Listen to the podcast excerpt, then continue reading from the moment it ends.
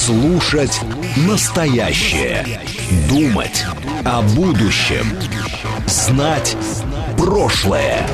Самые актуальные и важные события в городе, стране и мире в информационной программе «Отбой». Ваше мнение очень важно для нас.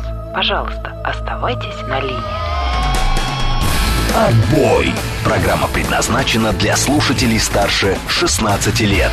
Радиостанция, э, радиостанция «Говорит Москва», 18.08, вторник, 17 октября. Меня зовут Юрий Буткин. А мы следим за новостями, мы обсуждаем главные темы, мы подводим информационные итоги в рамках программы «Отбой». Но а мы в данном случае, у нас такой сегодня сложный состав, э, я начну, а дальше будет Георгий Бабаян. Чуть позже. А прямо сейчас это прямой эфир, смс-портал плюс семь девятьсот двадцать пять четыре восьмерки девяносто четыре восемь, э, говорит МСК-бот, это для тех, кто пишет через Телеграм, э, можно звонить семь три семь три девяносто четыре восемь. Да, значит, смотрите, мы сначала поговорим о том, что творится на московских дорогах, на которых сегодня 2 миллиона 610 тысяч автомобилей и шестибальные пробки и по данным Яндекса, и по данным Центра организации дорожного движения. Максимум нам обещают э, семибальные пробки, причем уже совсем скоро. Напомню, по прогнозам, семибальные пробки будут в городе э, в районе 19 часов, а сегодня пробки, а, ну, реальные пробки, они на самом деле обгоняют прогнозы. Э, четырехбальные пробки, которые нам обещали в 5 вечера, превратились в 5 вечера в пятибальные. А шестибальные пробки, которые обещали в 6 вечера, стали шестибальными еще где-то в половине шестого, а прямо сейчас 6 баллов. Смотрите, очень красного цвета у нас сейчас третье транспортное кольцо, прежде всего, не только на севере, как это обычно бывает, но и на юге, в данном случае, пересечение э, третьего транспортного кольца и Варшавки, и в ту, и в другую сторону, на несколько километров э, бордового цвета пробки. Обратите внимание, если есть возможность объехать Третье кольцо, в том районе лучше это делать. Теперь э, в районе Дзержинского Московская кольцевая автодорога тоже едет еле-еле, причем и в ту, и в другую сторону. Но тут, кстати, не такие большие пробки, 5-6 километров, не больше. Срочное сообщение, заявление Министерства иностранных дел Российской Федерации, попытки Запада пересмотреть положение резолюции Совета Безопасности по иранской ядерной проблеме незаконное. Это то, что прямо сейчас появляется на лентах новостей новостей. Это я читаю с э, точки, э, с ленты агентства РИА Новости, а ТАСС в эти минуты со ссылкой на армию Израиля пишет нам о том, что сирены воздушной тревоги звучат сейчас в центральных районах этой страны. 7373948, телефон прямого эфира, код города 495, и с вашей точки зрения, что э, должно быть в списке тем, которые будут темами, подводящими информационный день сегодня. Сегодня, во вторник, 17 октября 2023 года. Ну и, конечно, по пробкам мы продолжаем собирать информацию. Э, вот Владимир приветствует, 51-й, вот 530-й приветствует. Э, про пробки, да-да-да, про пробки. Э, слушаем вас. Здравствуйте. Здравствуйте, Москва, Алексей. Всем хорошей дороги. С Видного через э, новые развязочки, вот эти вот э, МЦД, до Чистильщиков 23 минуты. Какой день пользуюсь? Спасибо, мэру. Угу. То есть у вас как раз пробок сегодня нет. Не заметили то, что день сегодня более тяжелый, чем обычно? Ну, отчасти такой немножко, я бы не сказал, да, но меня были пассажиры, сказали, что сегодня прям какой-то лютый день такой вот прям вот с точки зрения, я не знаю, там, всех моментов, как бы, да, по народному древнему календарю, но, слава богу, обошлось. По какому календарю? По там не древнеславянские, но вот есть эти моменты, которые не буду углубляться. В общем, короче, есть. сегодня не, не, день не лучший сегодня, да, такой типа как э, день сатаны в кавычках. Ой-ой-ой, а мы и не знали. 7373948, телефон прямого эфира. Мы говорим о том, что могло бы быть сегодня темой для обсуждения в рамках программы «Отбой». Мы говорим о том, что происходит на московских дорогах, где сегодня пробки больше, чем обычно. Видите, оказывается, и э, специальный календарь есть, видимо, про пробки, которые, согласно которому сегодня не лучший день в этом смысле. 361 э, говорит о ракетных атаках. Надо говорить ракетами атакамс по территории Российской Федерации. Значит, так, э, что еще? Э, что сегодня такого-то э, как-то работает? Да, вот 530 не понимает, э, о чем сегодня можно говорить. Мол, тем-то нет особых. Э, из США, э, пишет Олег, сообщают, что необычный удар сегодня по российскому... А, это вот как раз, видимо, тот самый Олег, который предлагает эту тему и обсуждать. Из США, по его данным, э, сообщают, что необычный удар сегодня ночью по российскому аэродрому был осуществлен с использованием как минимум 9. И вот Понимаете, какая штука? Вот вы опять присылаете это сообщение, у меня вопрос. А э, кто конкретно вам сообщает? Из Соединенных Штатов Америки. Э, дальше там о ракетах большой дальности, которые тайно поставили США Украине в последние недели. То есть, итак, все тайно абсолютно, но Олег все знает. Как это можно обсуждать? Тоже хорошая история на самом деле, потому что должны быть хоть какие-то данные, по поводу которых э, участие США в конфликте Израиля. Вот что надо обсуждать в нынешних условиях. А Олег 764, кстати, пишет, что сегодня продвижение, что сегодня более плотно, чем обычно, в районе метро Нагорное во всяком случае. Автомобилей много и небольшие пробки есть. Небольшие, еще раз напомню, в городе сегодня э, пробки прямо сейчас, и по прогнозам семибальные пробки в течение ближайших 15-20 минут нас ожидают. Э, Ярославка вот, например, Обращаю внимание на Ярославку, потому что давно не видел столь серьезные пробки здесь, э, в районе, где Ярославка пересекает Московскую кольцевую автодорогу. Э, смотрите, вы, э, как я понимаю, где-то в районе ленты, что ли, встаете в эту пробку? Что само по себе уже неожиданно. Потом до поворота на Королев стоите в этой пробке, и те, кто поворачивает на Королев, продолжают стоять в этой пробке по всему Королеву. Во как. Шестибальные пробки в городе. Э, что? Въезд мытищи. Об этом же, кстати, пишет 132-я. Вера, э, как всегда, сегодня черного цвета. Две аварии еще к тому же. А 361-й предлагает тему которую, возможно, э, соответственно, сегодня тоже есть смысл обсуждать. Новые денежные купюры. Тоже интересная, кстати, история про денежные купюры. Э, вот эта тема, она о чем с вашей точки зрения? Я вот первое, что, когда услышал эту новость, первое, что я вспомнил, это э, то, что было, соответственно, э, 55, да, 55 лет назад в советском стихотворении «Уберите Ленина с денег», где было написано, что его убрать оттуда надо для того, чтобы не обесценивать Ленина. Не для того, чтобы делать плохими деньги. И вот э, Нынешняя история про новые денежные купюры, это история про то, что э, э, надо сделать деньги какими-то э, не несущими Э, идеологической оснастки, если это можно так назвать. Может быть, и эта тема, как минимум две темы, США и Израиль, и вот эти деньги российские, это, э, что называется, для Георгия Бабаяна. Говорит Москва, 94 и 8. Добрый вечер. Добрый вечер. Ну что тут, я слышал, пробки догоняют время. Если это 6 баллов пробок, то покажите мне, называется, что такое 10 баллов пробок. Это дурдом. Я, конечно, не, не, не снимаю ответственности со всех КАМАЗов, которые встретились мне на пути, с всех людей, которые решили проехаться по всем этажам вместе со мной в лифте, когда мне очень-очень надо, я очень сильно опаздываю. Но а, пробки, конечно, сыграли в этом во всем ключевую роль. Всем добрый вечер. Это программа «Отбой». Меня зовут Георгий Бабаян. А, итак, а, наш координат, смс-портал 925-48-94-8, телеграмм говорит МСК-бот, звонить можно 7373-94-8, код 495, ну и не забываем про наши трансляции, YouTube, ВКонтакте, Телеграм, присоединяемся, на YouTube, ну, вот я на YouTube открыл наш чат, в отдельном окошке он у меня здесь будет, туда можно писать, обязательно ставим лайки, дизлайки, ну и, ну, так, конечно, угадали с одной как минимум темой. А, она просто главная тема последних недель, недели как минимум. Ну и, суть по всему, продлится еще, я думаю, минимум месяц так точно. А, ну, Израиль, Палестина, правильно? Что мы еще с вами можем обсуждать? Израиль и Палестина, этот конфликт, он нарастает, он продолжается, он э, приобретает какие-то новые поворотики, и вот мы уже ждем президента Байдена в Израиле. Мы уже видели там два раза госсекретаря, теперь мы ждем президента.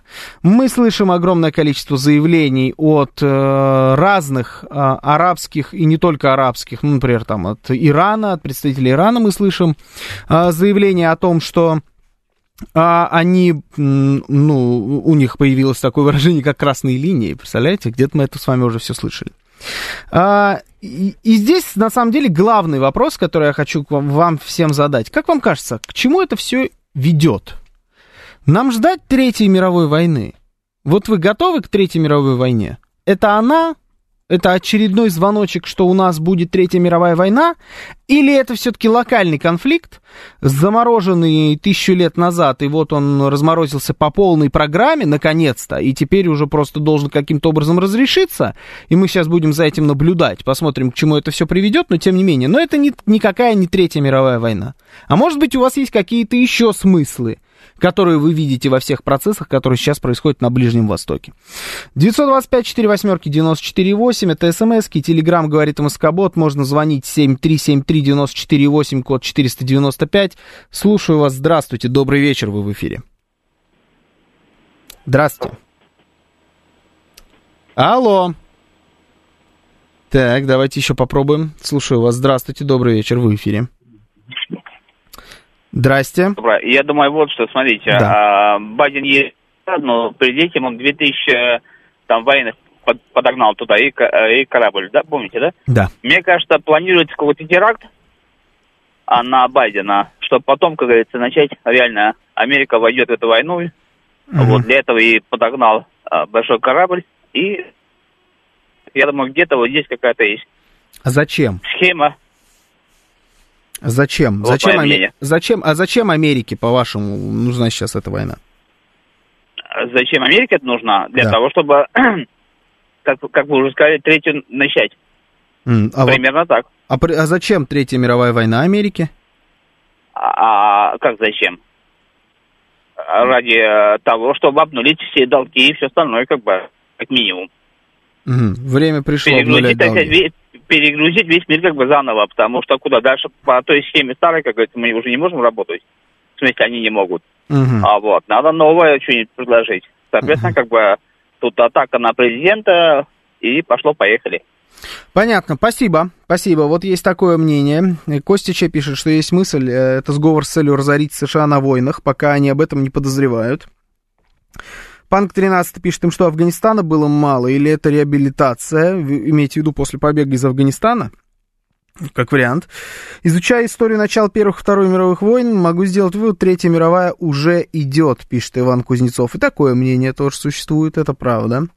Мировой нет, но местечковые региональные конфликты будут разгораться то тут, то там. Но а, местечковые региональные конфликты, которые разгораются то тут, то там, у них есть у всех одна объединяющая особенность, обратите внимание. Да, они региональные, но в них так или иначе участвуют э, державы не из тех регионов. В основном, конечно, мы говорим про Соединенные Штаты, но не только про них. Не только про них. Много интересов замешано и э, на Украине, и мы видим, что там и Турция пыталась свой кусок пирога откусить, и Китай тоже предпринимает э, определенные усилия по, там, я не знаю даже чему, но усилия там точно абсолютно есть. То ли они замириться хотят, то ли они под шумок э, забирают себе кусочек остального большого пирога мирового, да, и м, укрепляют в том числе взаимоотношения с нами. Мы видим, что Соединенные Штаты, понятно, Европа, ладно, если говорим про в контексте украинского конфликта, они там вроде как даже и уместны, они, по крайней мере, рядом. А, но мы видим, что и латиноамериканские страны в этом так или иначе участвуют. Ну, то есть ни один конфликт, даже региональный, он не остается незамечен со стороны каких-то более весомых больших держав по всему миру. Давайте вспомним Карабах, Э, Вспомним там роль Турции, вспомним, что и американцы пытались туда залезть, вспомним нашу роль там. И вот если у нас будет огромное количество маленьких региональных конфликтов, но в каждом из которых будут заинтересованы и замешаны интересы тех или иных больших государств, ну вот она вам и Третья мировая война. Какой прок Америки от Израиля? Ресурсов там нет, пишет Виктор. Такой прок, это один из немногочисленных союзников Америки в регионе. Причем на данный момент, учитывая, что э, госсекретаря в Саудовской Аравии, тоже еще некогда железобетонном союзнике Соединенных Штатов в регионе, заставили ждать встречи с наследным принцем э, целую ночь. То есть он, была договоренность о встрече на вечер. Наследный принц решил, что ему важнее поспать. Он поспал, выспался, позавтракал, и только после этого э, провел встречу с государственным секретарем Соединенных Штатов. Еще недавно просто невиданная абсолютная история. Тем не менее, она вот случилась. Ну, так Израиль один из немногих а, железобетонных союзников Соединенных Штатов в регионе, которые по позволяют им держать э, этот регион под контролем. А вокруг Израиля одни сплошные враги Соединенных Штатов Америки. Мне вот интересно, человечество переживет Третью мировую, какая страна, если переживет, как думаете, пишет фон? Не знаю, это, мне кажется, такие предсказания делать глупо. А еще у Израиля ядерная бомба. Э, может успокаивать поедет. Э, а, вы имеете в виду, что Байден приедет успокаивать э, Израиль? Ну, может, может и поедет. Уже, уже, по идее, поехал. Некоторые даже говорят, что приехал. По крайней мере, все видео, которые с его приездом в Израиль сейчас гуляют по интернету, это прошлогодняя история. То есть пока не приехал. Так, это я что-то начудил. Давайте вот этот звонок. Слушаю вас. Здравствуйте. Здрасте. Здравствуйте, Георгий. А я Александр. А вот, знаете, у меня такая мысль э, появилась, что э, они с Израилем, ну, американцы с Израилем хотят Иран втянуть, э, вот прямо вынудить его ударить, э, для того, чтобы решить вопрос не только с Газой, а и с Ираном тоже. Угу. А зачем вот, уверен, это делать сейчас? Потому что иначе они с ним... А потом будет еще позднее. У него, у Ирана появятся э, полноценные, америк... э, полноценные ядерные бомбы. Вот. Mm-hmm. И, наверное, уже совсем недолго до этого осталось. Этого они ждать не могут. Вот.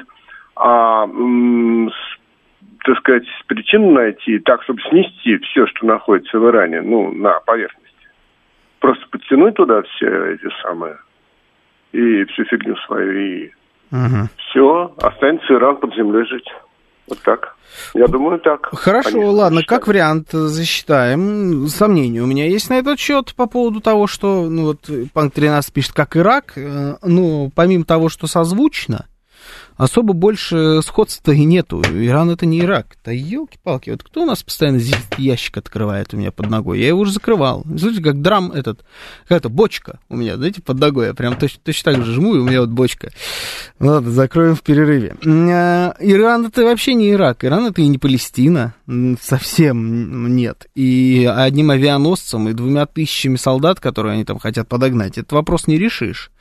А Другая проблема возникает в этом контексте. А зачем это Соединенным Штатам сейчас?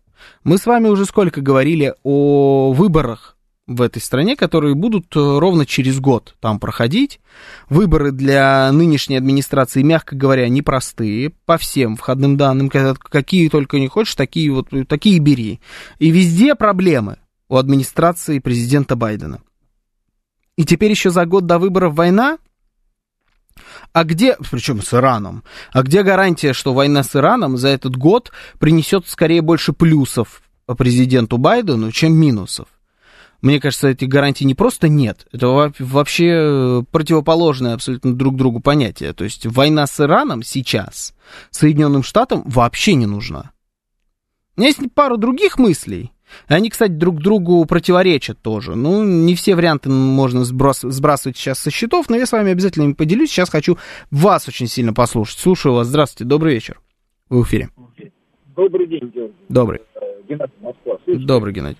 Ну, я считаю, что это очередное это, обострение, да, вот этого э, израильско-палестинского конфликта, там, израильско-арабского конфликта, да, но появление как бы американских, э, ну, скажем так, авианесущей группы, да, там, одной, второй, там, и все такое прочее, это э, попытка, скажем так, не э, ослабить контроль за, все-таки, за ближневосточным вот этим рынком нефти, да, хотя, как бы, Wall Street Journal там говорил, что США, типа, независимы теперь от, ну, зависимы, да, то есть, и как бы Саудовская Аравия там, э, в купе с ОПЕКом, да, все равно они диктуют цены, да, то есть, и как бы, там не беспредельные там запасы э, у США этой нефти, да, и понятно, что это самый богатый нефтеносный район.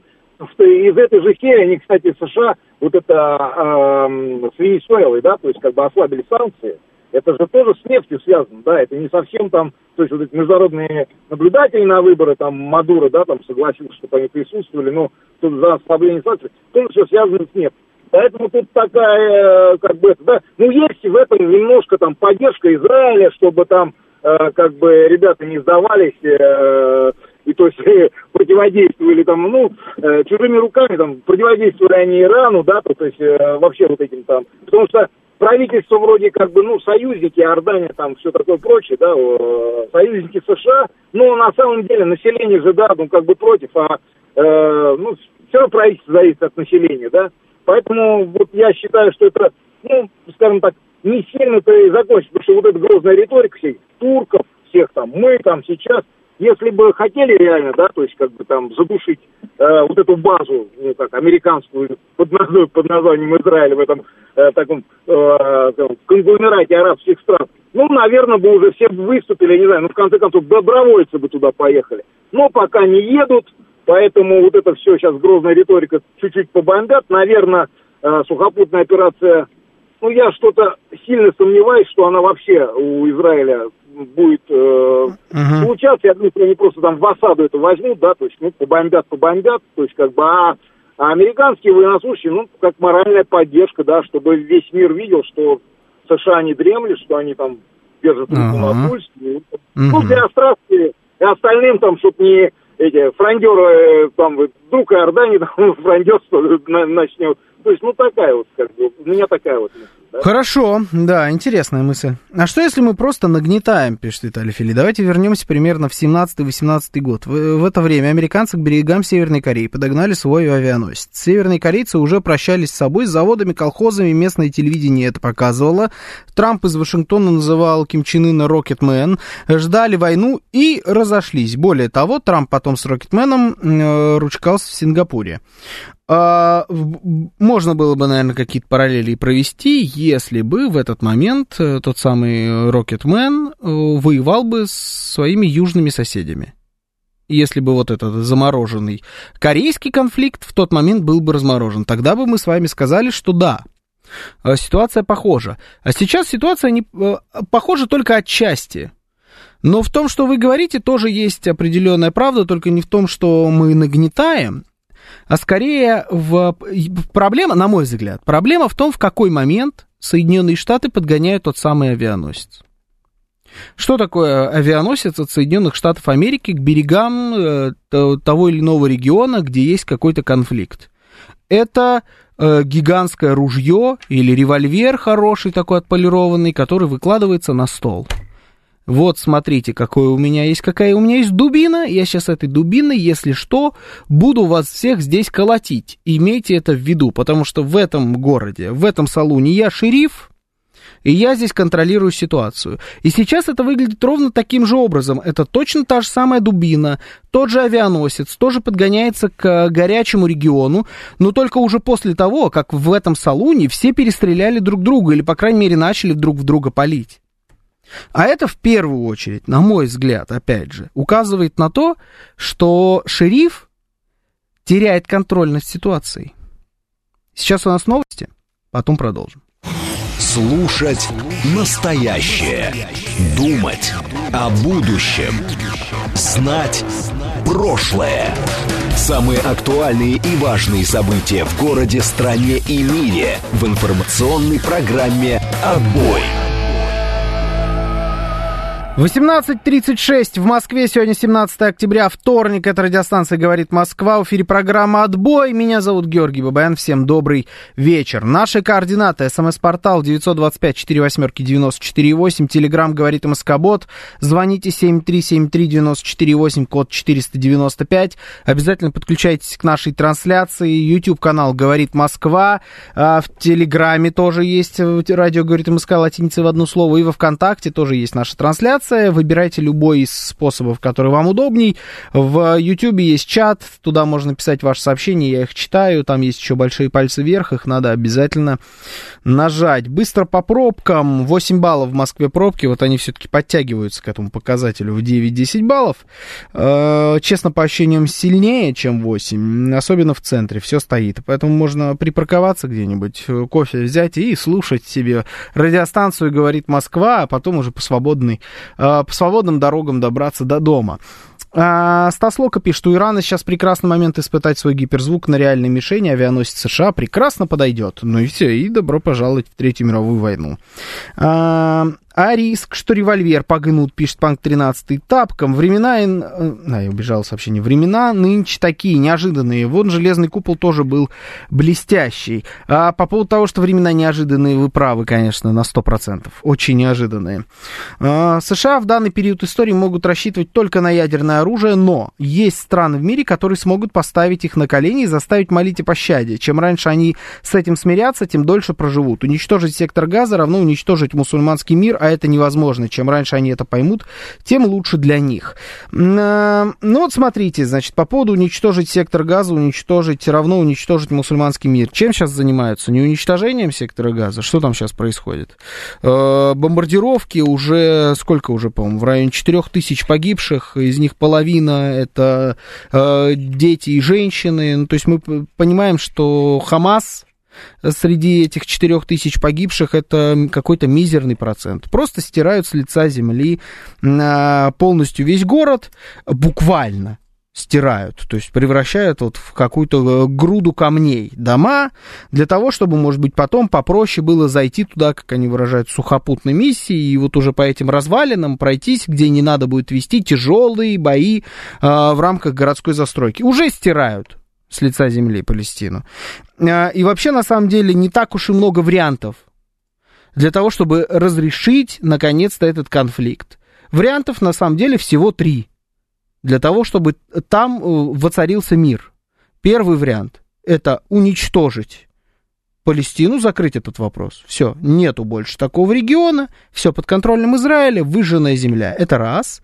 Ну, у каждого из вариантов есть свои, так или иначе, последствия. Мы это тоже должны понимать. Это первый вариант. Второй вариант – это уничтожить Израиль.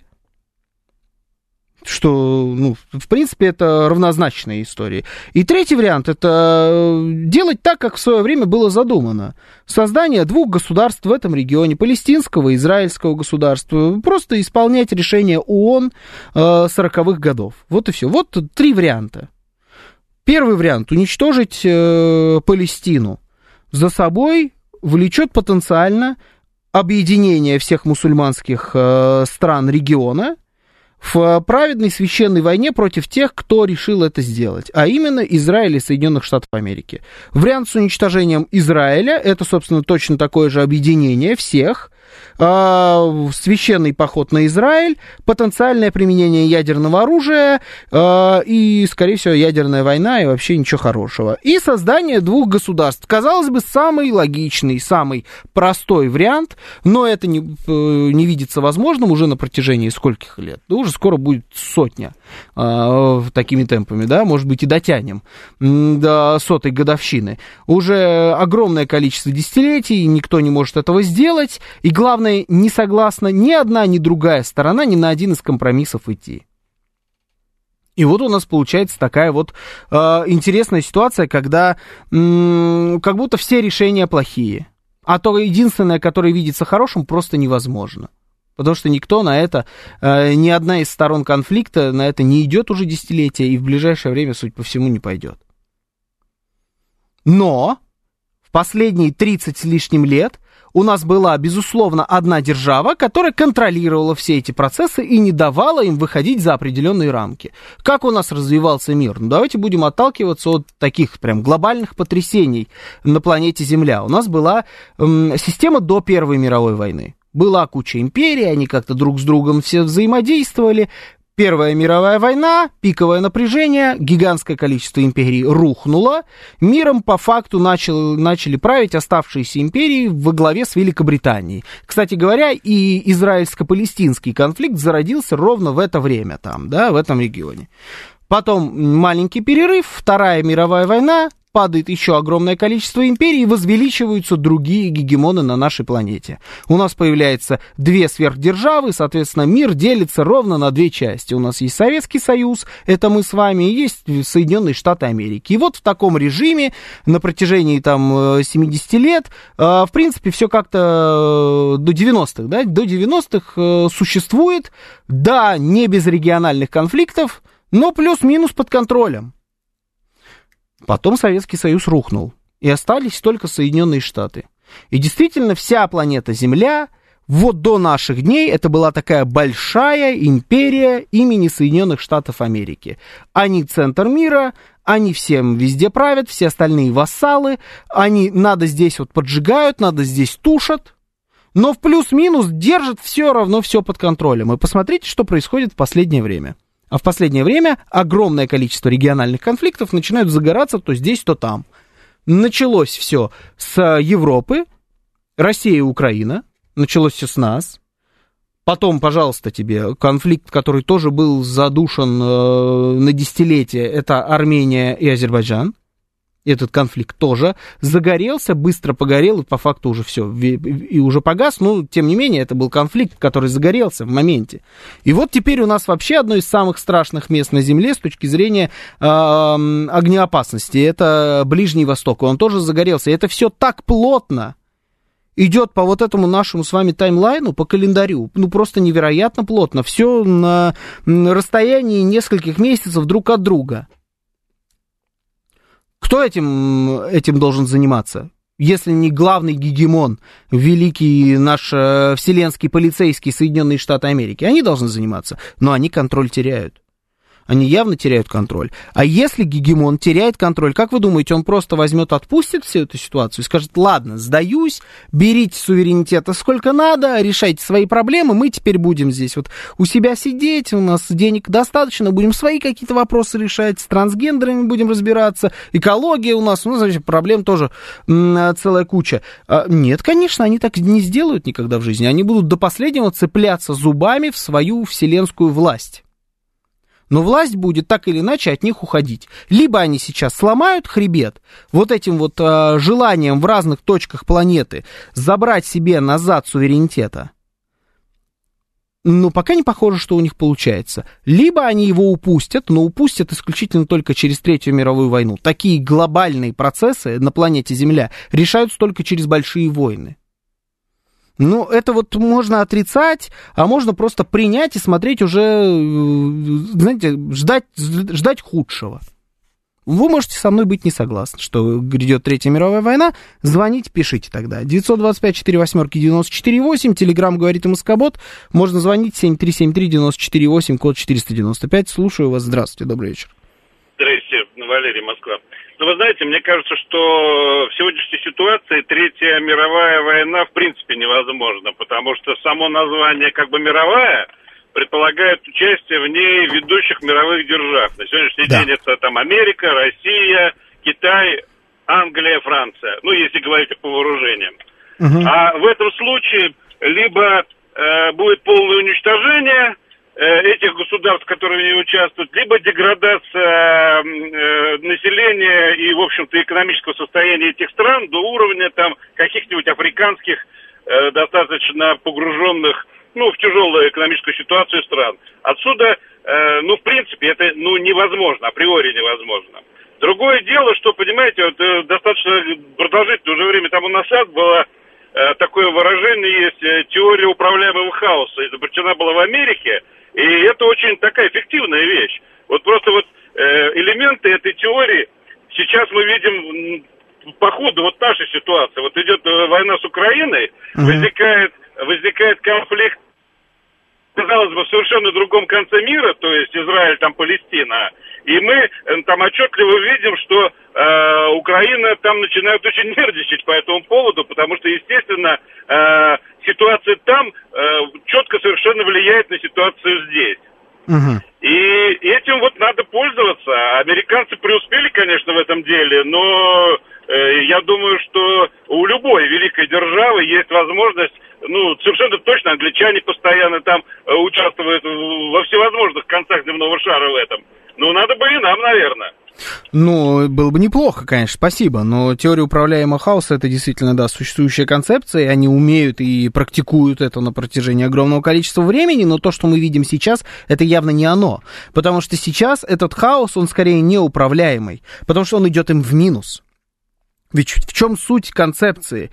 Ты берешь и за счет дестабилизации ситуации в разных регионах мешаешь поднимать голову как раз тем самым странам, которые могут каким-то образом э, помешать твоей вселенской гегемонии. Надо немножечко Россию как-то устаканить, берешь там всякие революции, оранжевые, не оранжевые, вот у нее на границах устраиваешь м, огонь. Надо, чтобы арабский мир немножечко чувствовал себя как-то м, по напряжению не берешь, вот тут побомбил, вот здесь вот террористов немножечко поспонсировал, потом этих террористов разбомбил, начал спонсировать других террористов против тех с предыдущих террористов.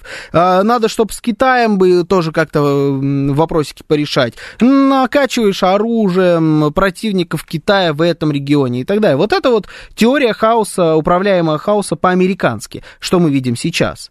Сейчас эти конфликты в первую очередь пытаются гасить сами американцы. Это их собственная проблема. Это не они проблемы свалили на чьи-то головы, а это здесь, это, это их проблемы. Уже Израиль говорит о том, что они запрашивают срочную помощь у Соединенных Штатов в размере 10 миллиардов долларов. А это еще, по факту, даже ничего не началось. Они просто ракетами по мирным домам стреляют. А им уже нужна помощь в районе 10 миллиардов долларов хотя Соединенные Штаты рассчитывали на два и попилить это между Израилем и Украиной.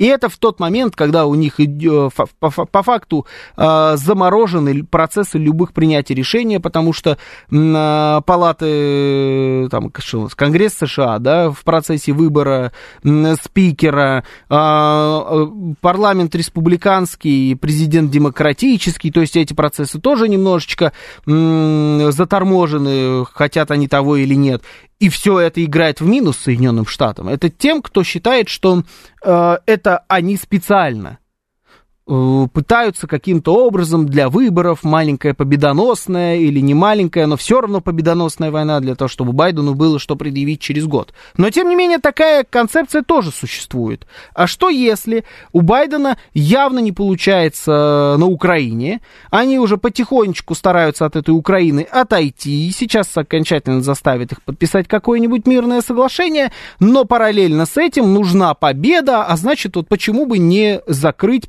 палестинский например, вопрос. На иранский вопрос я все равно не, не ставил бы уж сильно, это не похоже на маленькую победоносную войну. Ну вот палестинский вопрос, например. Э, президент Байден посодействовал разрешению э, арабо-израильского конфликта, который длится уже почти век. Звучит как предвыборная кампания? Звучит. Ну, опустим историю про э, геноцид э, людей в Палестине, опустим вот это вот все безумие, которое там сейчас творится, опустим то, что для этого пришлось э, запустить террористические группировки в Израиль, которые... Мы сейчас еще раз пытаемся с вами э, сконструировать э, теорию, если это все управляемая э, история э, президента Байдена для того, чтобы каким-то образом э, предъявить победу на выборах. Исключительно только сейчас вот э, такой инсценировкой тренировкой с вами занимаемся.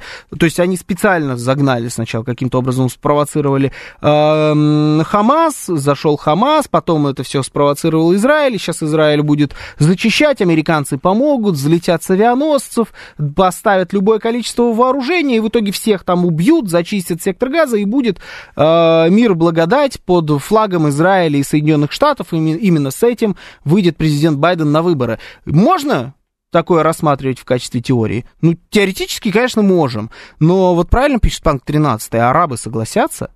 То есть не слишком ли это э, неподходящее место для подобных игр?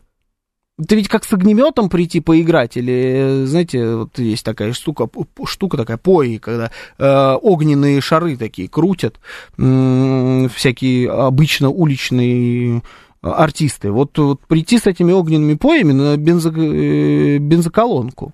Вот примерно же такая ситуация, нет? Ну, то есть совсем как-то э, по краю ходит, получается, администрация президента Байдена. Есть еще один вариант. А что, если они дебилы? Ну, представьте себе, вот мы, мы э, стараемся, знаете, смотреть на наших противников у, с уважением, то есть э, считать, что они все-таки умные, они что-то там просчитывают и так далее. А представьте теперь вот на секундочку себе, я вчера провернул такой э, трюк с одним знакомым, я ему сказал, а вот представь себе, что всем на самом деле управляет прям реально Байден. То есть реально он принимает решение. Вот представьте себе, что это реально Байден, вот тот самый э, дед в э, деменции, который э, еле-еле по лестницам ходит и постоянно спотыкается, вот именно он принимает решение. Он контролирует все процессы. Не очень приятно, да, становится? Даже, я бы сказал, страшно. Но такая вероятность есть. Он все-таки президент Соединенных Штатов, давайте об этом не будем забывать. Слушаю вас. Здравствуйте, добрый вечер, вы в эфире. Да, Георгий, приветствую, Костя. Здравствуйте, Константин, добрый вечер. Вот, э, смотрите, я тут как раз немножко экономикой увлекся, американской. Э, индекс S&P 500 э, тащит сейчас э, 7 э, компаний, которые его тащат исключительно на байбеках, потому что прибыль они никакую не показывают. Они просто выкупают обратно свои акции на деньги, которые им дает правительство США, чтобы эти деньги впустить обратно в экономику. Трежеря американские сейчас никто не покупает. Арабский мир отказался – у Европы денег нет, а даже япошки скидывают э, торжеря. Ну, соответственно, мы там уже давно из этого вышли, и многие страны уже из этого вышли. То есть по... это сейчас все идет как финансовая пирамида. Когда финансовая пирамида перестает работать, когда она не может э, привлекать больше денег.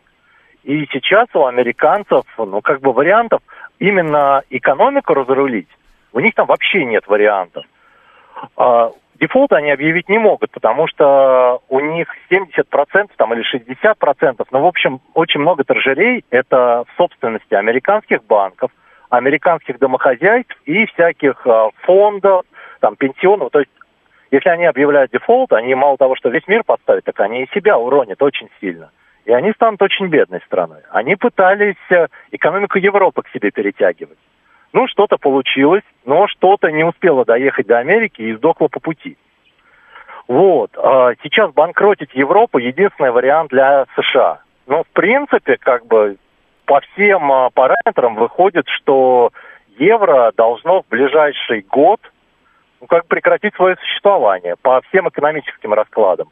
И вот тогда реально интересно, потому что, ну, вот я много экономистов посмотрел, а никто не знает, чего будет – потому что настолько мы привыкли жить в парадигме Ай, э, сорвался Константин у нас на интересном, но мысль о том, что никто ничего не знает, это же всегда так. Никто, да, ни один экономист вам не предскажет никогда. Ну, покажите мне экономиста, который хоть раз что-нибудь предсказал. Предсказывает только у нас один человек предсказывал. Это Владимир Вольфович Жириновский. Но мы можем пользоваться только тем, что уже было, то есть архивами, да. И, ну, давайте честно, он просто предсказал все, и 10% у него попадает. Ну, э, надо отдать ему должное за эти 10%, но тем не менее, есть и вещи, которые у него совершенно не, не совпадают. Э, надеяться на то, что какие-то экономисты действительно предскажут э, те или иные события вот прям точно и четко, и по времени, и по тому, что будет, и как оно будет развиваться, я думаю, что это наивно. Это наивно.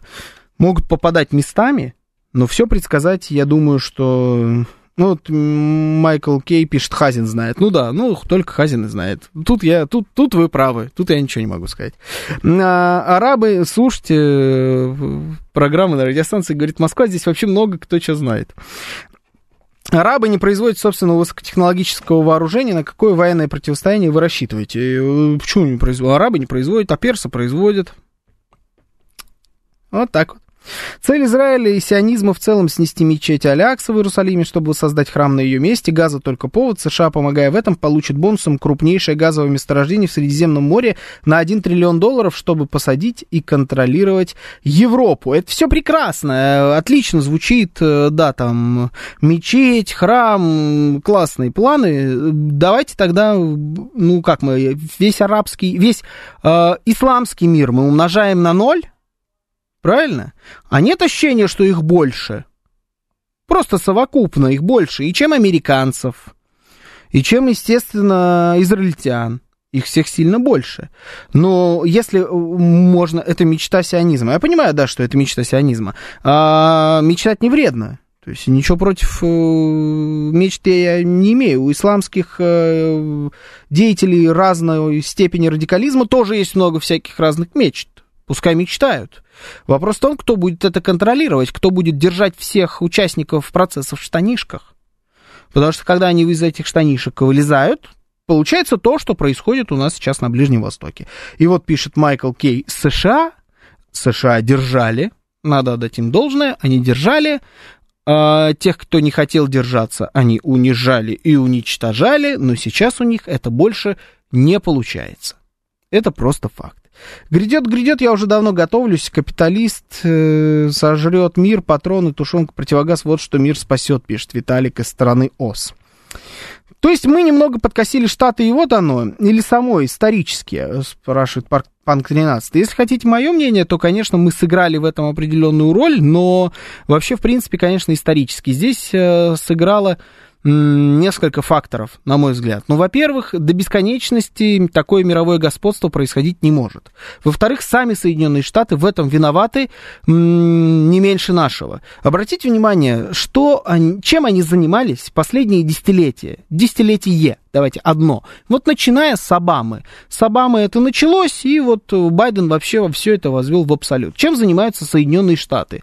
Они занимаются развитием какой-то зеленой энергии, отказываются от разного рода энергоресурсов или пытаются от них отказываться. Они э, смотрят в сторону прав человека, извращают их по-своему, придумывают новые виды людей, новые виды человеческого пола, новые виды э, каких-то сексуальных сексуальных пристрастий разных людей. Они в это очень сильно погружены. Они разбираются собственными э, процессами на почве не религиозной, но национальной. У них там тоже бешеное количество неразрешенных вопросов. И так как, в принципе, весь мир уже под контролем, и у них бешеное количество денег, они всем, всем властвуют разделяют, у них все хорошо, вот они с, эм, с этого своего богатства и начали дуреть. И дурели, дурели, дурели, дурели. В итоге, естественным образом, начали терять контроль над теми или иными регионами. Дали Китаю стать державой номер два, а может по некоторым показаниям и номер один показателям экономическим. Дали России поднять голову. Да, сильно не давали поднимать голову Европе и до сих пор не дают. С этим они справились. Но ничего себе России и Китаю дали. Дали поднять голову э, странам Ближнего Востока многим а некоторым, таким как Саудовская Аравия, поверить в себя. Тут надо было только подтолкнуть, называется. Ну, мож, можете считать, что подтолкнули мы. Можно и так считать.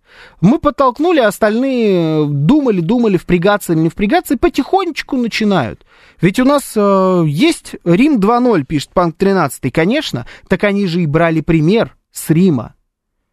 Все, что есть в Соединенных Штатах, выстроено э, по римской системе, по системе Римской империи, они же к этому и стремились. Ну вот и повторили, собственно, ну или повторяют, так или иначе, историю Великой Римской империи.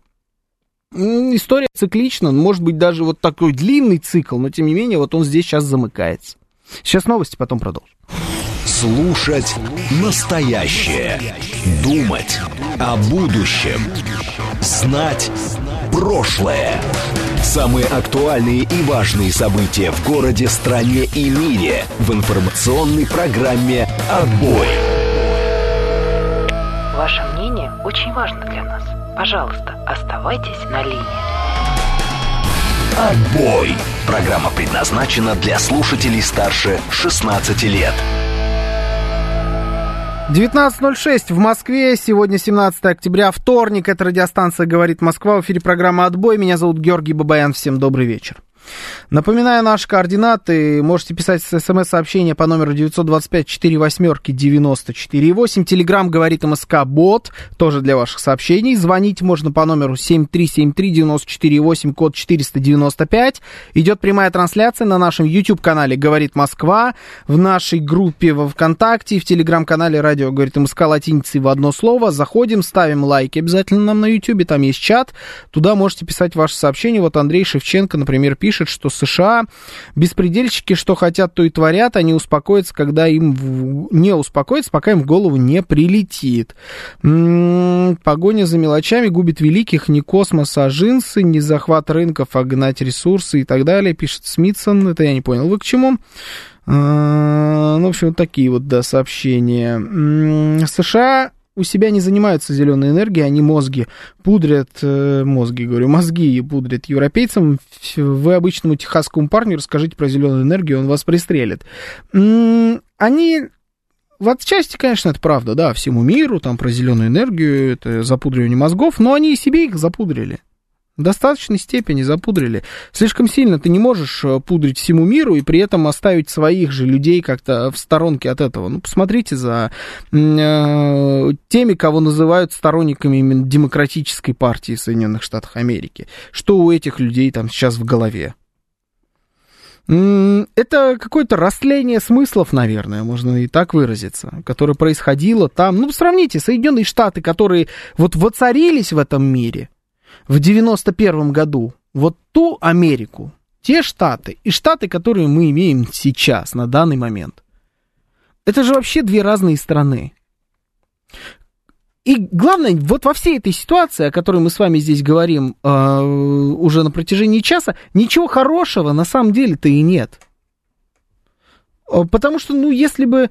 Ну, это все ведет так или иначе к Третьей мировой войне. Это ведет к какому-то большому коллапсу. Они власть свою не отдадут. У огромного количества стран есть ядерное оружие, а еще раз, это вот ружье, оно висит у много у кого на стене. Оно рано или поздно обязательно выстрелит. Оно уже стреляло. Это не что-то новое для человечества. Это тоже надо иметь в виду. Уже применяли это оружие. Оно должно будет обязательно выстрелить. Оно выстрелит, я вас уверяю. И на нашем веку. Мы это все с вами обязательно увидим. Применение ядерного оружия. Где? Вопрос открытый. Кто применит? Тоже вопрос открытый. Уж больно развелось просто. Э, стран, которые могут это все применить. Но оно будет, э, будет применено обязательно в ближайшее время. Есть что-то в этом хорошее? Нет, конечно, в этом ничего хорошего нет. Кого надо винить? Ну, надо винить того, кто взял на себя ответственность контролировать весь мир и со своей задачей не справился. Ну, их и надо винить. А, так, что есть еще? Если ты сыпешь пудру, а, ты будешь Напудрен. Лао Цзи или Стэтхэм пишет. или Стэтхэм. Э, Панк пишет, да, нормально. Армия Израиля будет удавливать мирное население сектора Газа и разрушать с воздуха все с севера на юг до границы с Египтом и не войдут в Газу, пока не разрушат все жилые и военные объекты, чтобы некуда было вернуться арабам. Э, скорее всего, именно так они будут себя вести в ближайшие несколько недель, может быть, месяцев. Да, это правда. Вчера говорили уже очень много и плотно в программе главного редактора конкретно о том, что происходит там и к чему это все может привести, поэтому как-то повторяться не вижу смысла. Если моя позиция по поводу того, на чьей я, например, стороне, очень модно было тут выбирать сторону в данном конкли... Э, в этом конфликте, я вот э, сторону здесь выбирать какую-либо отказываюсь. Во-первых, потому что этот конфликт меня, в принципе, никаким образом не касается, а во-вторых, если честно, вот между тем, э, теми сторонами, которые там сейчас воюют, и то, как они воюют, мне вообще не хочется выбирать. Там героев моего романа нет. Вообще, даже близко. Знаю людей, которые очень четко выбрали себе сторону. Прям я знаю людей, которые говорят, э, одни говорят, дави евреев, сволочи вообще, и да еще с, с незапамятных времен всем нагадили, а другие говорят, наконец-то надо всех этих животных, вонючих свиней, которые там, значит, э, живут в секторе газа, надо всех их под землю, в их туннели, там же закопать живьем, и чтобы они мучились, я прилично знаю этих людей. Вот я вот в этом уч- участвовать отказываюсь прям на все сто процентов.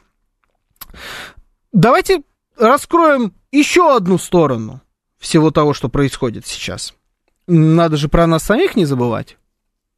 Ведь ну, есть такая теория, что вообще это все, это любят вот, у, украинцы продав, э, продавливать такую теорию, что на самом деле это все рук, рука Путина здесь везде видна, что это Владимир Путин на самом деле напал руками Хамас на, на Израиль. Были, это же на самом деле они говорили на уровне президента страны. Они, они делали подобные заявления, что э, это Путин напал на самом деле на Израиль, потому что вот Путин, э, он хочет дестабилизировать весь мир, потому что он просто злой. Он просто такой дядька рычит и вот хочет просто всех убить, и он просто питается младенцами, поэтому вот он еще и напал на Израиль. А, но если на самом деле попробуем посмотреть на это с нашей стороны, Как вам кажется, э, вот то, что сейчас происходит, то, как Америка впрягается за Израиль в этом конфликте, то, что там надвигается, все вот эти теории, которые мы с вами обсуждали первый час нашей сегодняшней программы «Отбой», к чему это приведет с точки зрения нашей с Украиной заварушки? Это нам на пользу, или это нам вообще не на пользу ничего, то есть не особо не поменяется, а у них хватит э, сил помогать действительно Израилю и Украине в равной степени, и все будет то же самое, просто у них теперь будет две доски, на которые они играют в шахматы, но они, им хватит селенок и интеллекта вот эту вот параллельную игру э, спокойно режиссировать. Э, или же наоборот, они сейчас озлобятся и окончательно там поставят вообще любые, вот сегодня пошла информация про эти ракеты Атакмас, которые тай, тайно поставили на Украину, и вот они уже там куда-то сегодня прилетели. Кто-то у меня спрашивал, есть ли у меня какая-то дополнительная по этому поводу информация. Нет, никакой нет, просто на перебой американские средства массовой информации начали об этом заявлять. Washington Post или ой, Wall Street Journal и New York Times сделали заявление на этот счет, что тайно там действительно были поставлены какие-то ракеты, но, по-моему, New York Times говорит о том, что они э, ограниченной дальности эти ракеты поставили на Украину. Ну, может быть. Ну, то есть, какие варианты, на ваш взгляд? Это нам в плюс, потому что сейчас они отвлекутся, и мы закроем этот вопрос. Или же это нам в минус, потому что они не отвлекутся, и ничего не произойдет. Или наоборот даже, додавят. Сейчас вообще поставят все, что только можно. Или просто будет тач, точно так же, как и было, особо никаким образом на ситуацию израильско-палестинский конфликт, который разгорается с новой силой, не повлияет. СМС-портал 925-48-94-8, Телеграмм говорит МСК-бот. Звоните 7373-94-8, код 495, я вас слушаю. Добрый вечер. Да, здравствуйте. Здравствуйте. Ну, конечно, эти проблемы, они перегружают логистику в любом случае, как ни крути. Мгм. Там есть еще такие некоторые моменты, например, э, э, и Палестина, вот, ну, в в виде вот этого арабского государства, автономии палестинская, и Да. там Египет, и Саудовская, они напрямую получают от США деньги из бюджета. Напрямую. На содержание Палестины выделяют США деньги. То же самое, они вроде как спонсируют Израиль. То же самое, они выделяют деньги на помощь э, Министерству обороны Египта. А Саудовская Аравия вообще там завязана, понятно, там. На, и вся экономика на США. А, И понятно, что сами вот эти все элиты арабские, они как бы не хотят. Вот даже Иорданию взять, ну, понятно, что там король иорданский под контролем США. Уже давно у него мир с Израилем, нет проблем. Понятно, что вот все, все элиты, они не хотят этой войны. Но и сделать они особо ничего не могут. Как бы они в такой в патовой ситуации. Понятно, что американцы полетели туда со всеми скорее договариваться. Попытаться раз- развязать этот клубок. Но как его можно развязать, если они не договороспособные? Особенно тут еще надо учитывать, что когда говорят про Палестину, а, про арабскую автономию, она же не была государством каким-то самостоятельным. Там и нет сформированных элит, как бы нет никакого ни короля. В этом и проблема главная, кто возьмет за себя ответственность. А сами эти 2,5 миллиона арабов, никто из арабов кормить не хочет рядом в странах. Ни, ни Египет, ни Иордания, Египет он как бы вечно нищий. Э, ни Иордания, ни Саудовская Аравия никто их себе принять не может. Если бы Европа приняла бы эти 2,5 миллиона, ну, по-моему, Европа сейчас тоже не в восторге от этого. Да и вообще как бы... это Ну, мне кажется, что это самый вероятный Ну, э, да, интересно, событий. как это будет, э, представляете, прохода, да? В Газе нет порта. Эти 2,5 миллиона должны куда-то двинуться, да еще как бы с какой стати. Ну, знаете, это еще лучше. логистически да, Сицилию передать полностью арабам, да? Логистически придумают. И вот просто даже вчерашняя ситуация с ам, терактом, который в Брюсселе произошел, где а, мужик на мопеде в оранжевой куртке ночью в осеннем европейском городе. Он в яркой, в ярко-оранжевой куртке. Он снимает себя в какие-то соцсети. Говорит о том, что вот он, значит, совершает теракты. Его снимают из окон все, кому не лень. А, Он, он убил двух болельщиков сборной Швеции. Там был матч между сборной Бельгии и сборной Швеции по футболу. Он, кстати, был приостановлен в итоге, а, не доигран, как раз потому, что теракт произошел в момент, когда была игра. А, Он убил двух болельщиков сборной Швеции. Насколько я понимаю, он сначала говорили, что он их перепутал с евреями. Как шведов можно перепутать с евреями, я не очень понимаю вообще, какая связь. Но, тем не менее, может быть, он просто, вот э, он фанатик, какой-то больной ублюдок, у которого сдвинуло голову окончательно на фоне того, что происходит сейчас в мире. Все, он вышел убивать. Да, мы же, ну, скорее всего, так оно и было. Первые, кто подвернулись под руку, тех он и убил. И он на протяжении целого вечера разъезжал на своем мопеде. Более того, останавливался на светофорах. Вот это, что меня поразило, так это кадры, где он стоит на этом своем мопеде с винтовкой, с автоматом на светофоре. Рядом с ним машина стоит, и он ждет зеленый. И он поехал на зеленый. И это снимает э, городская камера. Огромное количество видеозаписей, как его люди с балконов снимают. Он ездил несколько часов, до тех пор, пока его не ликвидировали. Но они до того, как его ликвидировать, человека, который убил шведских фанатов футбольных, они все-таки выпустили фанатов со стадиона. Они долгое время их там держали, потому что опасно было выходить. Но в итоге выпустили до того, как его ликвидировали. Ну, это если мы сейчас захотим с вами говорить про Европу. Вообще надо забыть про субъектность Европы и про наличие какого-либо там интеллекта. Они, э, к сожалению, для них, и безразлично, если честно, для меня, они самый беззащитный регион на данный момент в мире. А у них там уже арабские э, демонстрации в поддержку Палестины. Они сами этих людей пригласили в гигантском количестве к себе в страны, никаким образом их не контролируют. И сейчас им это все очень сильно аукнется. Они не могут поймать одного единственного террориста в оранжевой куртке в столице Европы, в Брюсселе. Это столица, я вам напомню, которая убивает, ездит по городу, убивает людей. Они не могут его поймать часами. И вы думаете, что они сейчас не примут еще огромное количество тех или иных беженцев? Примут, если им скажут принять. Принимайте, примут.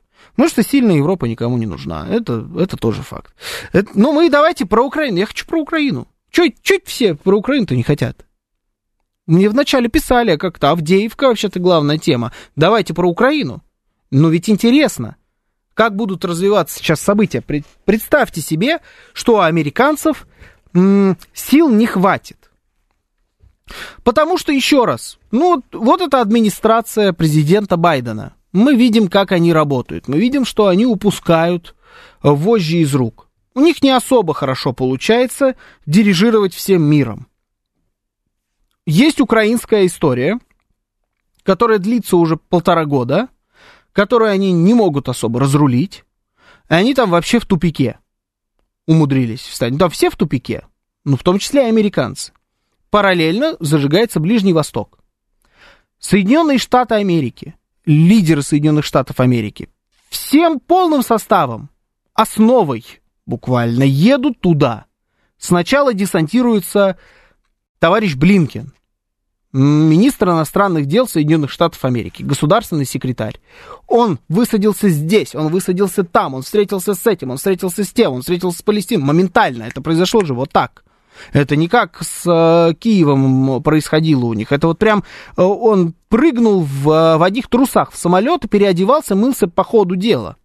Все, он в Израиле. Он с палестинским э, там руководством как-то встречается. Потом он э, в Саудовской Аравии. Там пришлось подождать. Он подождал. Потом вернулся снова в э, Израиль. У них прям горит. Туда прилетает президент Соединенных Штатов Америки. На секундочку, эту страну бомбят каждый день. Туда прилетают бомбы и в Тель-Авив, и не только в Тель-Авив. Там еще две недели назад э, ребята на тойотовских пикапах разъезжали с пулеметами по городу и девушек крали. Вот туда, в эту страну, приезжает президент Соединенных Штатов Америки. Ну, то есть они полным составом там высаживаются. И посмотрите, что происходит ровно в эту же секунду, параллельно на другом конце мира, в Пекине. В Пекине собираются ровно все те самые ребята, которые, как мы с вами выражались, поднимают голову в последние годы. Собираются, обнимаются друг с другом, улыбаются, ходят по красивым китайским залам, мирно друг с другом беседуют и за один день проводят гигантское количество встреч. Тут тебе и Таиланд, и Вьетнам, и Китай, и Россия, и даже европейские страны представлены в этом во всем. Там и Пакистан, это, кстати говоря, одна из потенциальных точек нестабильности на планете Земля. И они все встречаются, улыбаются, мирно друг другу жмут руки и договариваются о том, какой будет мир для этих стран в ближайшие э, несколько лет. Вот есть ощущение, что эти Соединенные Штаты могут не потянуть два конфликта параллельно и игру вот на этих двух параллельных э, шахматных досках. У меня есть такое ощущение. А если они не потянут, надо выбирать. мы выбираем кого? Израиль э, и этот регион или Украину и этот регион? Ваше мнение, что будет происходить? 925 4 восьмерки 94 8. Телеграмм говорит МСК-бот. Звонить можно по номеру 7373 94 8, код 495. Слушаю вас. Здравствуйте, добрый вечер. Да, здравствуйте, Георгий. Здравствуйте. Значит, а, вот относительно мировой войны, да, ну, это сразу у вас это главный вопрос. Не будет там никакой мировой, мировой войны, понятно, потому что такие, мировая война сейчас тут у нас будет некий такой раздел предложит на два на каких-то лагеря, образно говоря, ну, противостоять, какой-то Э, лагеря цивилизации. Ну, скажем, одна цивилизация, это вот часть стран будет каких-то, я не знаю, ну, во главе США, там, Англия, Германия, Франция, там, Бельгия, Голландия, там, ну, кто там еще такие. Европейский вот. Союз. А второй лагерь, я даже не знаю, кто его возглавит. Если Россия его возглавит, тот же Китай скажет, я не хочу в эти ваши лагеря вступать, я и так себя нормально чувствую, и все. И поэтому... А почему Россия... его кто-то должен возглавить обязательно? Был ну, кто-то нет, главный какие-то страны. Китай скажет, я не хочу в этом участвовать. Россия скажет, я не хочу в этом участвовать Нет. в вашем. Я, я и так себя нормально чувствую, я не буду в этом. И все, и России придется одной против там, всего мира, так сказать, воевать. Вот только mm. такая мировая. Ну, и я, mm. понятно, чем это все закончится. Вот.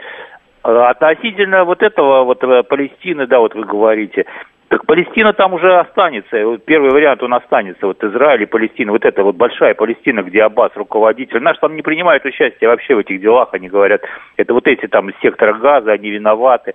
Уже понятно, что там их там добьют. Их там Давайте ближайшие. к Украине все-таки перейдем. Как вам кажется, повлияет э, эскалация на Ближнем Востоке каким-то образом на нашу украинскую историю?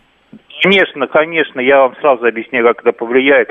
До Давайте. 7 Израиль оставался действительно реально нейтральным оставался в этом конфликте, помогал какими-то бинтами там Украине, какие-то медицинские эти машины, там что-то отправлял, на оружие не, не поставлял, людей не поставлял.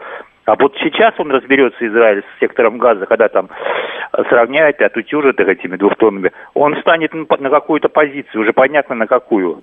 Вот сейчас он разберется с сектором газа, скажет, не, ребят, вот это скажет Путин. Ну вот скажет друг, я вот был нейтральным, нейтральным, ты скажешь, я после этого не буду. Ну и что? Не, ну вы спрашиваете, как повлияет. Вот я вот объясняю, как Нет, повлияет. я понимаю, ну и что, ну а как это повлияет? Ну и встанет. У них у самих ничего нет, они 10 миллиардов вон запрашивают помощь. Условная будет помогать Украине уже так чем? У них своего, у них нет. У них нет, ну, они сами запрашивают. Лет, лет, как нет? Вон летчики взлетают в режиме 24 дробь 7. Да, но это, бомб, ну они запрашивают срочную нет. необходимую помощь на 10 миллиардов. Прямо сейчас, Нет, в Соединенных Штатах я... Америки. А вы говорите, что они должны сейчас всех отутюжить, закрыть вопрос, то есть потратить огромное количество средств на это на все. И у них еще останется на то, чтобы помогать? Ну, я думаю, что да, у них или скорость. Ну, по крайней мере, еще одна страна к Украине будет помогать. Угу. Ну ладно, да. хорошо, хорошо. Вот такой вот вариант. Э, ну, как бы, пускай помогают. Мы же видим, что им помогать-то нечем. Я, правда, не понял, почему они должны Украине помогать. Кстати говоря, по этому поводу тоже была достаточно красноречивая история, когда президенту Зеленскому сказали, а давай-ка ты сейчас не будешь к нам приезжать. Он хотел напроситься вместе с Блинкиным в Израиль, а ему достаточно дипломатично сказали, давай не, иди отсюда, мальчик, не до тебя, ну серьезно. Ну, там буквально так и сказали, сейчас не время для решения подобных дипломатических вопросов и не дали ему приехать в Израиль. А мы говорим о том, что они помогать будут. Они сейчас сами себе помогают, им вообще не до помощи Украине. А, Блинкин нам не товарищ, и все-таки, да, они, по-моему, просто дебилы. Если американцы связались с евреями и хохлами одновременно, они не то, что дебилы, они, они конченые. Помогать Украине оружием, чтобы оно попало Хамасу. Да, кстати, мы делаем выводы, да, почему они, в принципе, все это время-то и не помогали потому что, потому что мы видим, с кем это украинское государство и торгует тем самым оружием. А, так, что есть еще здесь? Ну, давайте звонок возьму, пока посмотрю ваше сообщение. Добрый вечер, в эфире. Здравствуйте. Алло. Да, здравствуйте. Да, здравствуйте, Дмитрий из Москвы. Здравствуйте. Ну, я думаю, принципиально ничего не поменяется у Америки, у США, в смысле угу. там горы этих вооружений обычных, транспортеров там и так далее. А, вот. А Израиль, ну, как бы снарядами он точно не мог помочь. А, ну, за исключением того, что там США забирали со складов, я так понимаю, которые у них в Израиле, часть э, снарядов передали Украине. Угу. Вот. Э, ну, я думаю, теперь они точно не, не там, как бы, помогать Украине они не будут, потому что им, во-первых, самим не хватает, во-вторых, там они железный купол свой, я так понимаю, ну, очень сильно истощили в плане боеприпасов. Угу. Поэтому это отпадает теперь. Вот там все Зеленский просил у них железный купол хотя бы Киев прикрыть, но не дадут они теперь. Так что в этом плане это хорошо. Ну а так, я говорю, мне кажется, что хватит. Э, ну, принципиально это ни, ничего не изменит э, на Украине. Изменит. Угу. Да. Хорошо, ладно. Ну вот Олег э, Салимулин пишет, США потянут два фронта на Ютьюбе. Легко, у них бюджет в 20 раз больше нашего. А здесь дело только в бюджете, по-вашему? Э, с точки зрения денег, вы имеете в виду, потянут? Ну, с точки зрения, может быть, и потянут. С другой стороны, мы с вами слышали уже мнение сегодня по поводу того, что с бюджетом у них тоже есть достаточно большие проблемы. Но у них э, и денег больше, и затрат у них больше. В 20 раз минимум, чем у нас. Им на секундочку целый мир контролировать. Понимаете, здесь доить, а здесь отдавать. Учитываем то, что они э, подвесили по факту на себя и на свой бюджет еще целое гигантское государство. Вот мы вчера с Осиповым даже решили посмотреть, и мы поняли, что украинское население на данный момент плюс-минус равно целому штату американскому, например, Флорида. Там 22 миллиона человек живет во Флориде официально. И вот э, на Украине, я думаю, примерно сейчас такое количество людей проживает. Еще плюс целый штат. Только этот штат еще и тратит э, количество снарядов в день столько, сколько они могут выпускать за месяц. Ну, какой интересный штат. Очень сильно интересный. Поэтому, да, бюджет там большой, это, это правда, но и затраты гигантские. Но когда я говорю про потянуть, я на самом деле говорю даже не про деньги, в первую очередь. Я говорю про возможности этим всем управлять. Вовремя давать здесь, вовремя давать там.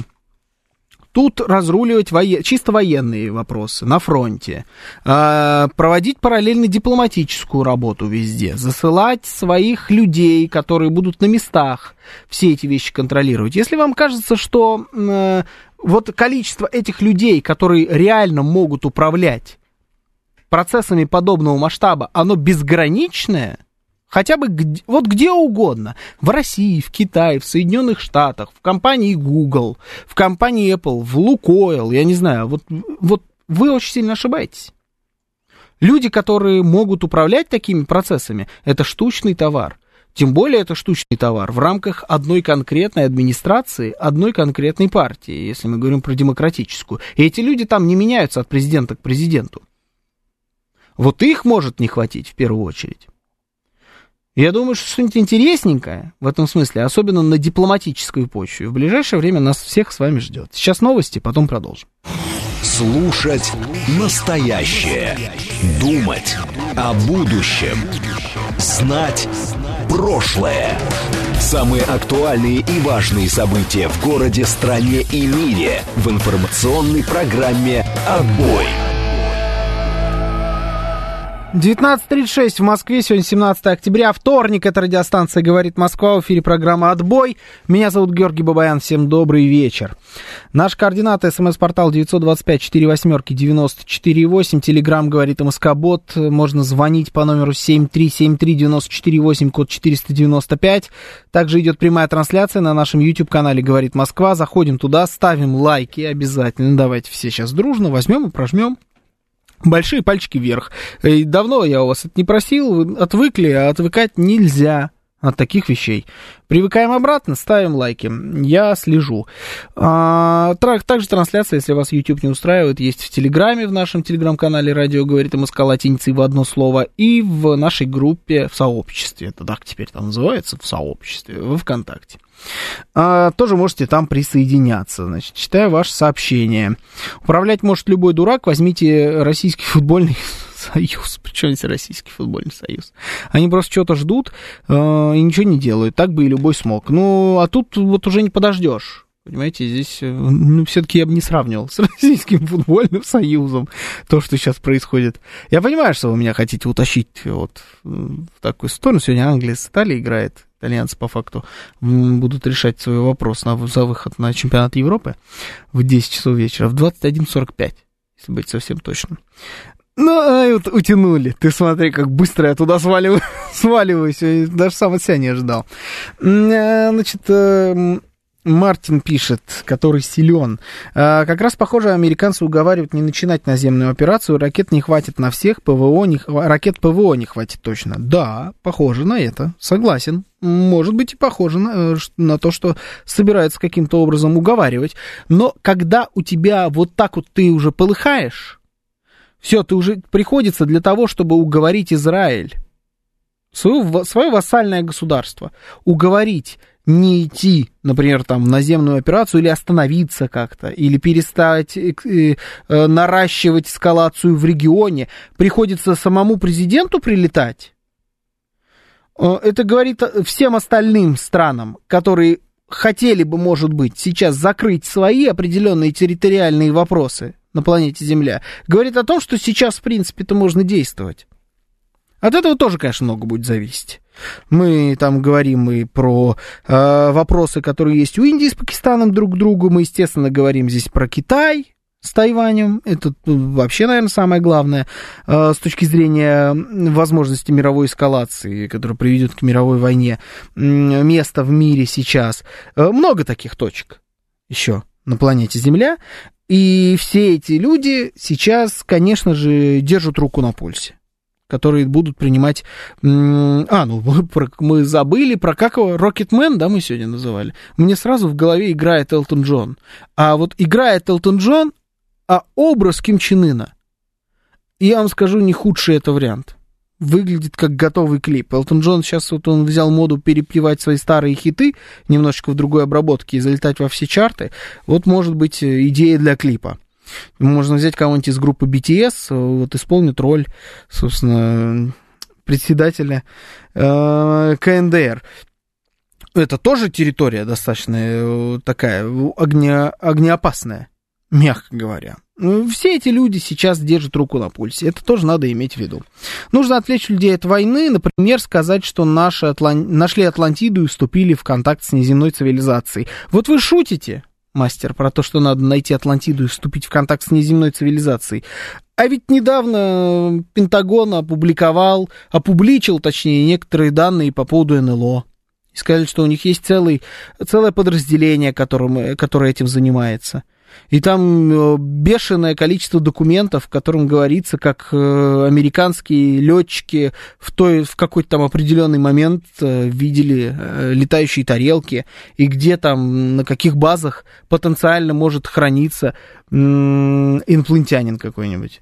Они же пытались это сделать. Я не знаю, это вот это просто какое-то совпадение? Или же это ваш вот, э, ваша шутка про то, что надо срочно Атлантиду искать или инопланетян, э, там стало реальностью? Не знаю, но это было вот прям позавчера буквально. Завтра Байден собирается упа- упасть в Тель-Авиве. Я вообще не понимаю, почему до сих пор они не придумали ему эскалатор. Ну, серьезно. Придумайте человеку эскалатор. Все бы уже привыкли больше, чем к тому, как он падает с этих лестниц. Это, ну, как даже, я думаю, представь, вот те люди, которые стараются делать вид, что он не падает, что он вообще в нормальном э, уме, в полном здравии, и человек вообще еще бодрячком, эти люди спокойно бы не замечали эскалатор. Всем остальным вы уже не докажете, а эскалатор мог бы сработать. Ну нет, они заставляют э, дедушку спускаться по этим лестницам до сих пор. В общем, эксперты по жузам и вакцинам тверды во мнении, кругом за всем стоит Америка.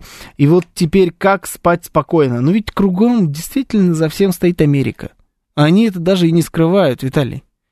Они управляют этим миром последние 30 лет, и действительно за всем везде стоят они. В том или ином, э, в той или иной пропорции, но тем не менее это ведь правда. И во Вторую мировую много видели НЛО, пишет Соник. Э, Талиса пишет, что Байдена уберут в ближайшие 15 месяцев. Потенциально-то, конечно, у них там выборы. Могут и убрать. Почему отделы по НЛО есть только в Америке, а в России этого нет? Потому что Россия, скорее всего, засылает туда НЛО. Может, поэтому у нас немножко другие отделы. Слушаю вас. Здравствуйте, добрый вечер. Да, добрый вечер, Убер-анархист. Здравствуйте, Ваш шайтан машина не дает мне ванговать. Слушайте, я вас брал пару раз, и у меня почему-то соскакивал да. звонок, да. Но видите, вот на третий раз дозвонились. Слушаю вас. Смотрите, значит, э, я где-то год назад э, сказал, что убийство евреев в Израиле в промышленных масштабах позволит э, нам захватить Украину. Поэтому, когда все это началось, я, это даже смешно было. Вот, понимаю, свидетелей нет, но история ровно такая. Поэтому сейчас открывается окно возможностей – и чем больше там будут убивать евреев в промышленных масштабах, э, чем красивее там будет снав кровавый с обоих сторон, тем больше у нас возможностей или половину с югом, или вообще даже все. Mm-hmm. Вот. Э, поэтому Третья мировая антиглобалистская война уже идет. Мы просто смотрим уже это второй сезон, ну, скорее даже третий, второй был какой-то короткий, совсем маленький. Правда, он скоро опять правда, начнется. Угу. Э, Не досмотрели. Ну, коридор, бу- коридор будут в не пробивать, это неизбежно. А, вот. это называете сезоном, да. Здесь я с вами, кстати, да, согласен. Да, да, да, вот. Сейчас э, э, мы посмотрели тизер третьего сезона, ага. как бы сам сезон еще не начался. Да, скорее всего, евреям удастся как бы захватить э, гетто под названием сектор Газа. Угу. Вот. Э, но это они хотели, как бы Израиль вместе с Турцией хотели подербанить Сирию немножко, ну, поделить. Mm-hmm. Вот. И все это началось ровно для этого, потому что, ну, надо быть очень наивным, чтобы поверить, что и американская, и израильская разведка ничего не знали про готовящийся вот этот теракт жуткий. А израильская армия вся ушла на выходной и уснула. Ну, это просто за гранью уже добра и зла. Mm. Вот. Э, Израиль стоял накануне гражданской войны, то есть там было все очень печально, и вдруг война началась не гражданская, а внешняя. Очень удобно, очень случайно, очень как-то прям, ну, так бывает. К сожалению, мы живем в эпоху, когда всем властителям нужна война. И поэтому тут не надо искать конспирологии. Э, все э, ветры дуют в паруса войны.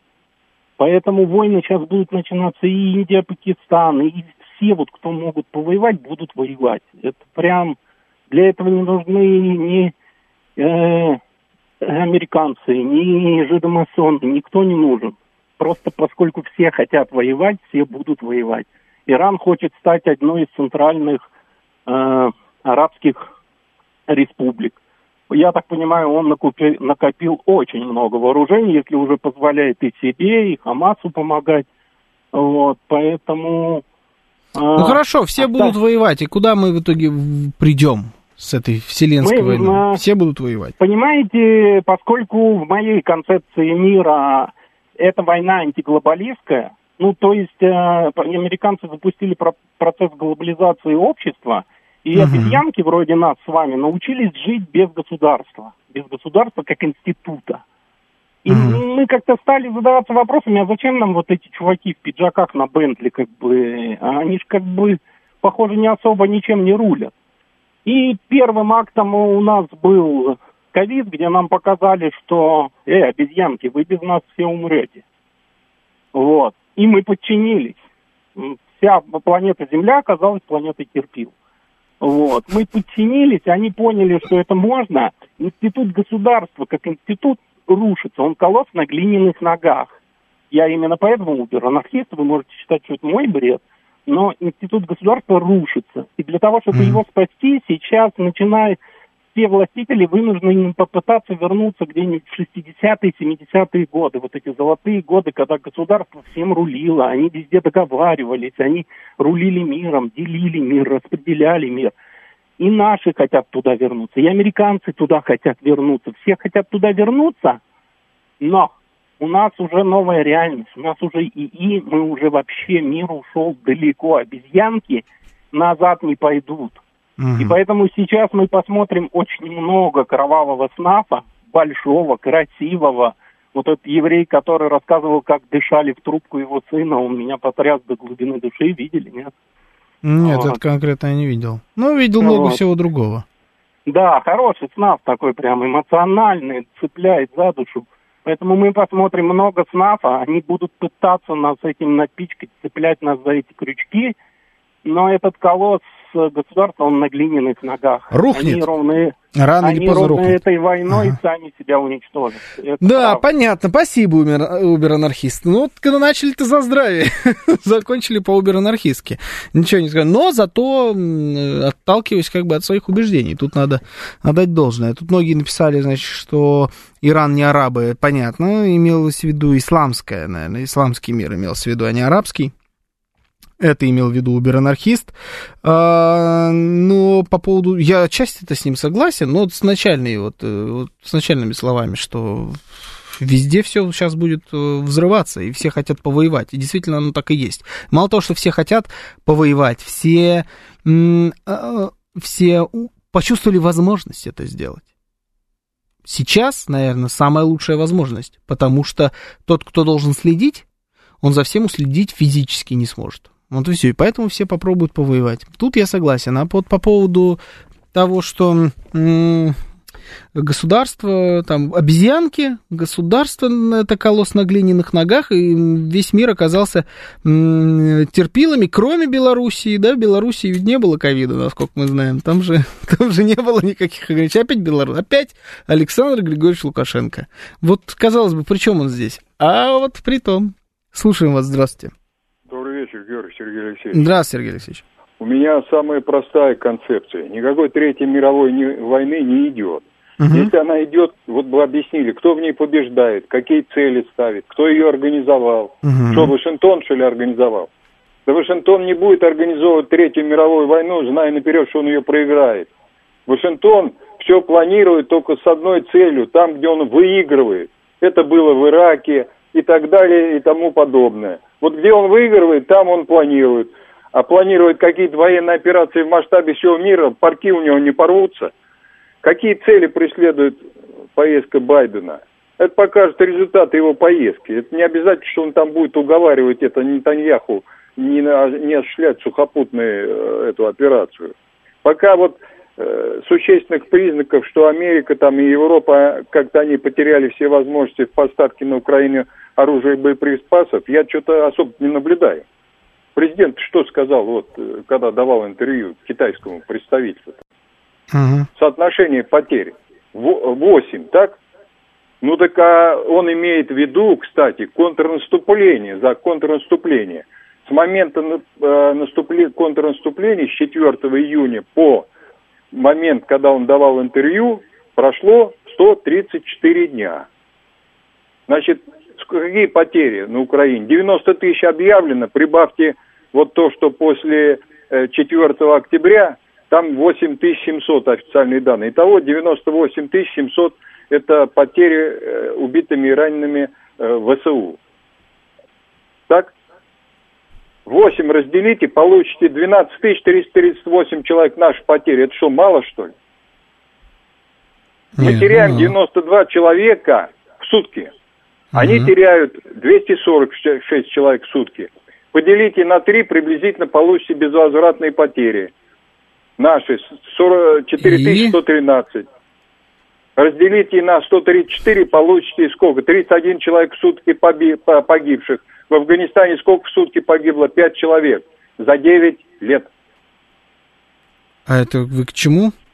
А к чему? Я к тому, что идут жестокие бои. Оружие А, у них ну есть, да. оно поставляется.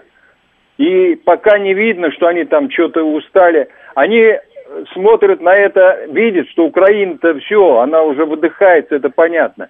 И только наши действия могут повлиять на Америку. И она действительно тогда остановит поставки. Только наши действия. Больше ее ничего не остановит. Понял. А так она заинтересована нас истощать. Понял, ладно, хорошо. Спасибо, Сергей Алексеевич. Много математики было. Честно, я немножко вот закипел в какой-то момент. Я даже пытался что-то там считать. Потом я решил, что я не буду этого делать, наверное. Я просто постараюсь как-то следить за э, ходом мысли. Но вот э, единственное, где я хочу прям возразить, наверное, Сергею Алексеевичу, что американцы начинают конфликты только если они там выигрывают. Это вот вообще не про Соединенные Штаты Америки-то на самом деле. Они уверены и убеждены, что они выигрывают всегда и везде. Но на самом деле они далеко не всегда и везде выигрывают. А именно, Корея была победа, не было победы. Вьетнам была победа, не было победы. Ирак можно считать победой?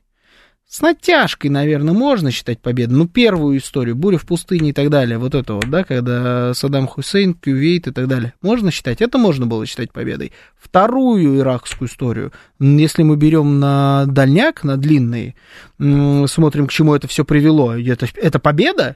Не знаю, я не уверен. Афганистан можно считать победой? Нет, Афганистан это поражение. Уже абсолютно точно. Пришли уничтожить талибов, талибы там у власти. Это поражение называется. Вы убежали оттуда на самолетах э, с людьми на крыльях, которые оттуда сваливались.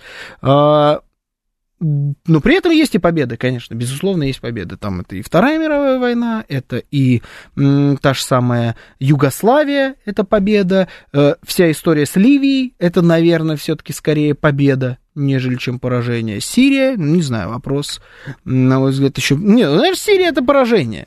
Скорее поражение, чем победа, но еще на половинку открытый. Поэтому устраивают ли американцы войны э, только те, в которых побеждают?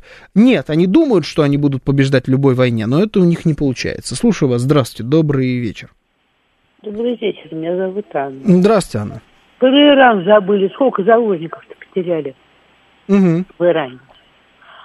А, Убер-анархист, конечно, убер-анархист, но если он иранцу скажет, что Иран арабская страна, боюсь, что ничем хорошим это не кончится. Это во-первых. Я не лекции читаю, я просто предупреждаю. Вот Блинкин едет в Израиль. Вот мне кто-нибудь может сказать, за каким он туда едет, лесом? Приехал, э, не Блинкин, а Байден едет в Израиль.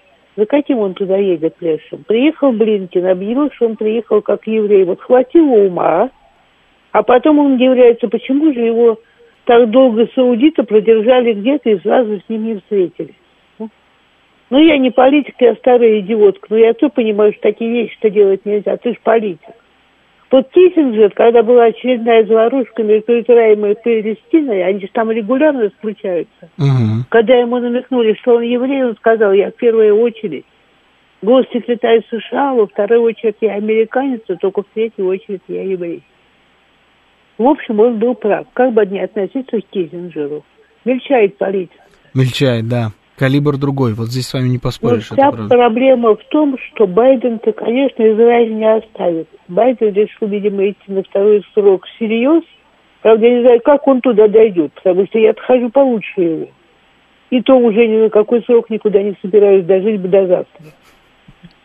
А если он сейчас оставит Израиль, сильное еврейское лобби, я думаю, ничего хорошего э, ему ждать от него не приходится Байдену. Но мне в этой ситуации очень жалко Египет. Вот что сейчас будет Египет делать? Миллион человек. Что они с ними сделают? В Европу отправят? Куда они их делают? Миллион нищих, вот им пришел, к ним пришел миллион нищих, пришел, причем пришел в пустыню. Вы никогда не были в, э, вот э, с той стороны газа? Нет. В Синае. Это пустыня. Там никто не живет. Это какому-то бывшему отставному идиоту израильскому пришла в голову идея сказать, что их всех туда можно выселить. Вот мне бы очень хотелось напомнить ему про план Польши и Германии, как выселить евреев на, на Мадагаскар перед первой, перед Второй мировой войной. Да, был такой, такой да, да, да. Вот. Он об этом забыл, придурок, прости господи. Но тут другое. Вот начинаешь говорить, что Израиль творит черти что в Газе, ну там же дети, там больные, там отключают больницы от света. Обвиняют в антисемитизме, меня в антисемитизме. Начинаешь говорить, что палестинские террористы да, слушайте, она это вообще, да, сейчас такой, это сейчас такой, ну, да, действительно твари. Ход. Говорят, что ты страдаешь арабофобией. Хорошо, если палестинофобия, а то и вообще арабофобией. И вот теперь сижу и думаю, слово сказать нельзя. То от одних прилетает, то от других. Такое время, Анна, вот туда слово не сказать, либо ты, да, арабофобия, либо ты антисемит, а у нас вот тут многие пишут Анну в президенты Соединенных Штатов Америки. Не уговорите, я боюсь. Не уговорите. Слишком так все работенка для нашей Анны. Это была программа «Отбой». Меня зовут Георгий Бабаян. Сейчас рубрика «Провиант». До завтра. Всем счастливо.